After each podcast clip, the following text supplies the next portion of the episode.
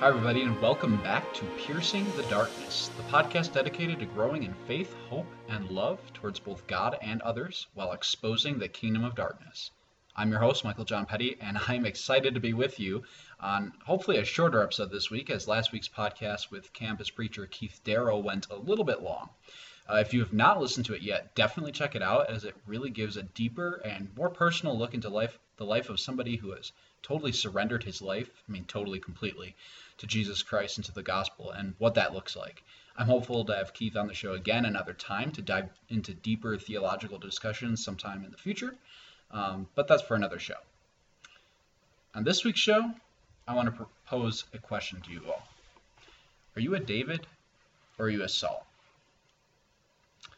On the surface, that might seem like a dumb or obvious question. You may be thinking, Of course I'm a David. I'm committed to the Lord and I truly desire to serve Him. And if that's you, awesome. I'm so glad you're here. On the flip side, if you're in the camp that I often feel like I'm in, where you believe you're more of a Saul, then I'm glad you're here too. First off, I want to start out by saying that both King Saul and King David were anointed men of God. The Lord chose each of them for different reasons and used each of them at one point or another to bring glory to his name and the kingdom of Israel. Both of them, both of them started off on the right foot. In fact, in 1 Samuel 10 9 through 10, 9 through 10, God actually says, um, or it actually says, I'm sorry, that God gave Saul a new heart and set the Holy Spirit upon him that he might be a godly king of Israel. And for a while he was, you know, he saved Israel from invading armies, he surrounded himself with godly men, he prophesied, and he led the kingdom of Israel for two years before he tripped up. So what happened? How does a man of God, a man whose heart God literally changed, fall totally off the deep end? Well, we discover pretty quickly when we get into 1 Samuel 13 that when Saul steps outside of the calling um, that God had placed on his life and into the office of another out of fear, that that's what that's what tripped him up. You see, Saul was in the middle of a war with the Philistines, and he had just been told by the prophet Samuel to wait seven days for him to arrive and make a sacrifice to the Lord. So Saul waited. But on the seventh day, Samuel had not yet arrived. So, because he was afraid of the people, and because of his own impatience, Saul made the sacrifice himself, and thus stepped into the role of the prophet or priest that was not his to do as the king. Um, the role of prophet and priest and king, all three of those roles are different.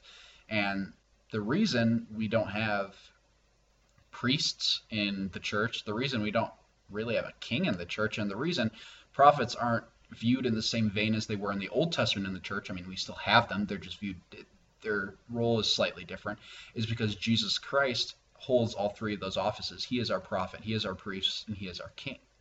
But back in the Old Testament, that wasn't that wasn't totally the case, and Saul was the king, and because he invaded an office that was not his own, um, things didn't go terribly well for him. And that's not even the worst part.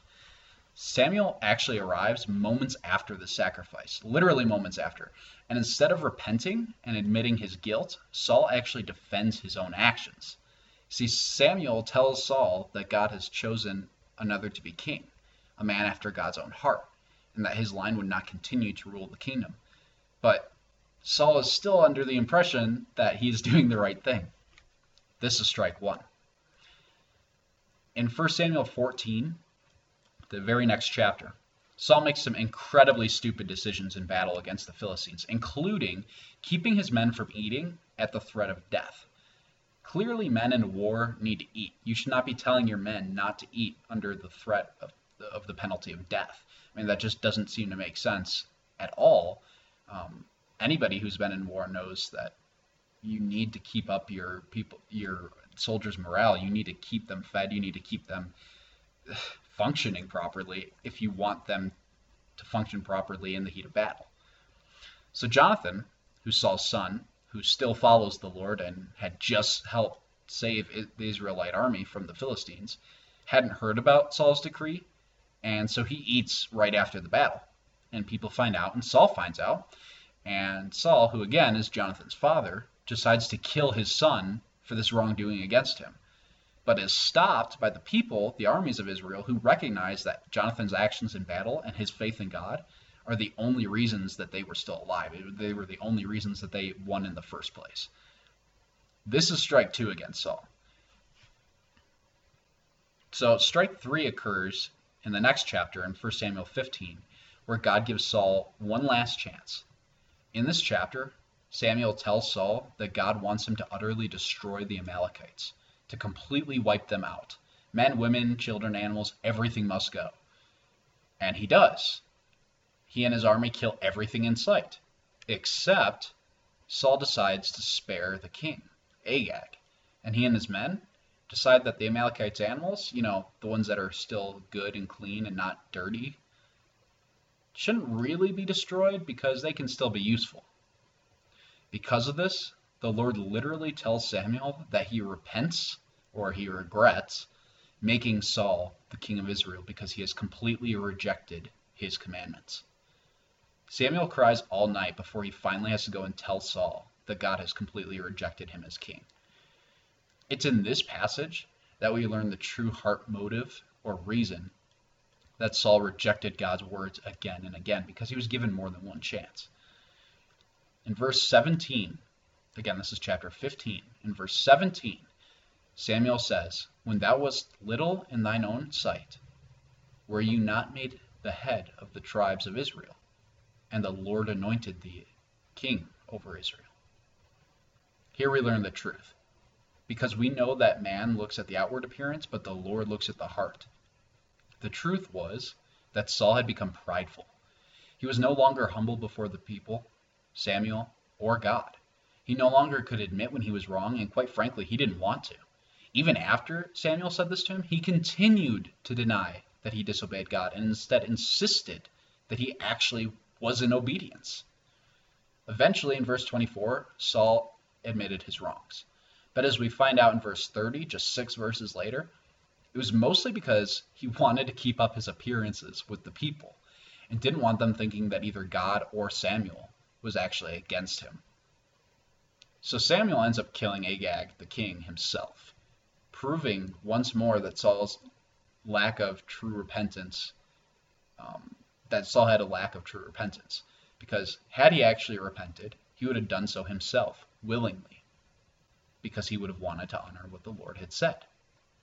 I think it's Jesus who says that a man who says he's going to do something and doesn't do it is worse than a man who says he won't do something and then later repents and does it out of obedience. Clearly, we see that Saul was uh, the former. Saul's heart was prideful. He was all about himself. Whatever he did, whatever he wanted to do, that was obeying God to him because he had essentially become his own God. So when David was anointed king and the Spirit of God was removed from Saul, Saul had opened himself up to demonic attack, and thus the Lord sent an evil spirit to torment him. We have to remember, though, because it's so easy to judge Saul, it really is, because he makes a lot of really stupid decisions, and he continues to make the stupid decisions. I mean, he ends up going to see a witch to try and consult with demons essentially to find an answer from God because God is not answering his prayers. He tries to kill David um, like a million times. Actually, it is over 20 times he tries to kill David, three times the same way. And he even decides that he wants to kill his son again um, after he finds out that his son is actually friends with and aiding and abetting David. So it's very easy to judge Saul, but we have to remember that he was never beyond repentance. Had Saul turned to God and actually repented of his sins and fully acknowledged that they were sin, he would have been forgiven.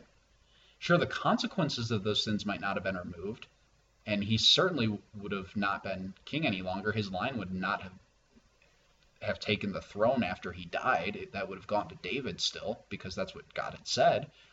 But he would no longer be separated from God in the way that he had been. Instead, he might have actually been an ally to God and to David, possibly even welcoming him into the kingdom and relinquishing the throne himself and passing it on to David. But we don't know.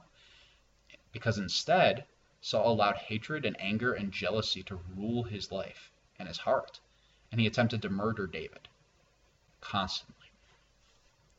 People who were once on fire for God and then go their own way, only to continue to backslide without a true desire for repentance are people who are all about themselves. It's always everyone else's fault, it's never their own. They're always under spiritual attack, but they can never really seem to get themselves out of it. Their prayers aren't answered, and their frustration only grows. They have no peace. These are Saul's. They need prayer, they need love, and more than that, they need God because He is the only one who can change their hearts. Pray for these people, love these people. Show these people the sin in their lives that you see that maybe they can't see. And try and bring them to repentance. Because if you do, you've won yourself a brother. But let's contrast these people with David's. David's are people who meditate on God's word constantly. Wherever there is a problem, or whenever there is a problem, they go to God. They don't rely on themselves or on their own wisdom or understanding. They lean on the Lord. They truly trust Him, even when their feelings don't seem to quite match their faith. I'm sure David felt terrified when he went on that battlefield to face Goliath. I'm sure he felt like that all the time when Saul was trying to kill him. Anytime he walked by Saul, he never knew if Saul was going to throw a javelin at him and actually kill him that day. But his faith overcame that fear because he trusted God. And he knew God had a plan for him. And he knew God had a covenant to keep with his people. David's are people surrounded by godly music. We know from 1 Samuel 16:23 that the soothing music that David played on the harp was the only thing that could lift um, I'm sorry, that could give Saul any relief when he was plagued by the evil spirit. In fact, in Isaiah 63, no, that's wrong. In Isaiah 61 3, Isaiah says that the only thing that can lift the spirit of heaviness is the garment of praise. Worship music, or any music that truly honors God, is a must in the life of a Christian. We are instructed to worship God. We are told again and again that He is the only one who deserves our praise. We also know from the book of Romans that faith comes by hearing. And if we are constantly listening to the music and the thoughts of the world, our faith in God might suffer. 73 Psalms are actually attributed to being written by David. He clearly believed that worship and praise and even song and music was important to God. Davids are people who are trained for the fight, or another way of saying this is that they are prepared for the calling that God has placed on their lives. According to 1 Samuel 17, verses 34 through 37, David had been tested before he even laid eyes on Goliath, when he killed both a bear and a lion with his bare hands in defending his father's flock. God knew that these tests would give David the courage and faith to trust him for victory against the giant. Remember, though, there were many years between when David was anointed and fought Goliath to when he finally took the, th- the throne. David's need to also be prepared to wait. These people, these Davids, are also in fellowship or covenant relationship with others. They aren't lone wolves. Yeah, David was married, and thus a covenant relationship uh, was born in that sense. But more importantly, he was in a covenant relationship with Jonathan, Saul's son and his best friend. 1 Samuel 18 tells us a little bit about their bond, that they had a literal soul tie with one another. Scripture says that there's a friend who sticks closer than a brother, and this is certainly true of David's because God never intended us to go through the Christian life alone. This is what the church is for. And if you aren't a part of the church, if you, you know, not not just I'm not just talking about going to church, but I'm talking about like being in fellowship with other believers. If you're not doing that, that that is something that you really should be, because that's something we're called to be. Because without Jonathan, David probably could have could have and would have been killed by Saul but instead, Jonathan was able to help David and able to help protect him and shield him and keep him away from his father so that David could eventually take the throne himself. David's also honor their parents. So when David and his men were on the run from Saul, one of David's first acts was to beg the king of Moab to protect his parents while he and his men were on the run so that Saul couldn't harm them. David truly loved his mother and father, and he obeyed what God said to Moses, in that we are to honor our father and mother, because if we do so, the Lord will give us a long life. In fact, the New Testament also refers to this um, commandment as being the first commandment with promise. If we honor our father and mother, the Lord will bless us with long life. This is what David's do. David's also honor those whom God has anointed and placed in special authority. He honored Saul, God's first anointed king, by refusing to kill him, instead constantly trying to reconcile with him. It was David's right to kill Saul. There's no reason that Saul shouldn't have been killed by David, quite frankly.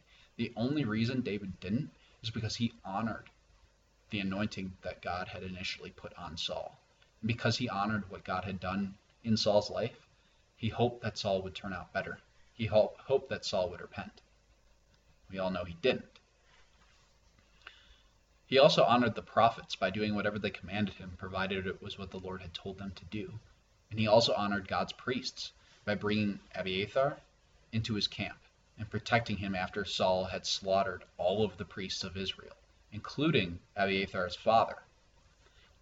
David's submission to these human authorities that God had placed in his life was an act of obedience not just to them, but to God. And in our lives as believers in Christ, that means submitting to the authorities in the church. That means submitting to the authorities of the, the spiritual authority, the spiritual authority of men in our lives, um, the, the people that God has placed in our lives over us, whether that is our parents, or whether that is our pastor, or whether that is a prophet of the Lord, or whether that is this person or that person. We need to honor those that have been put over us, whether in spiritual authority or in the natural. Again, Jesus said, render unto Caesar what is Caesar's, and God what is God's. And finally, unlike Saul's, David's repent of sin. And this is this one is really the key. David was a man, and like every man except Jesus Christ, he sinned. He lied, cheated, committed adultery, and killed, often even.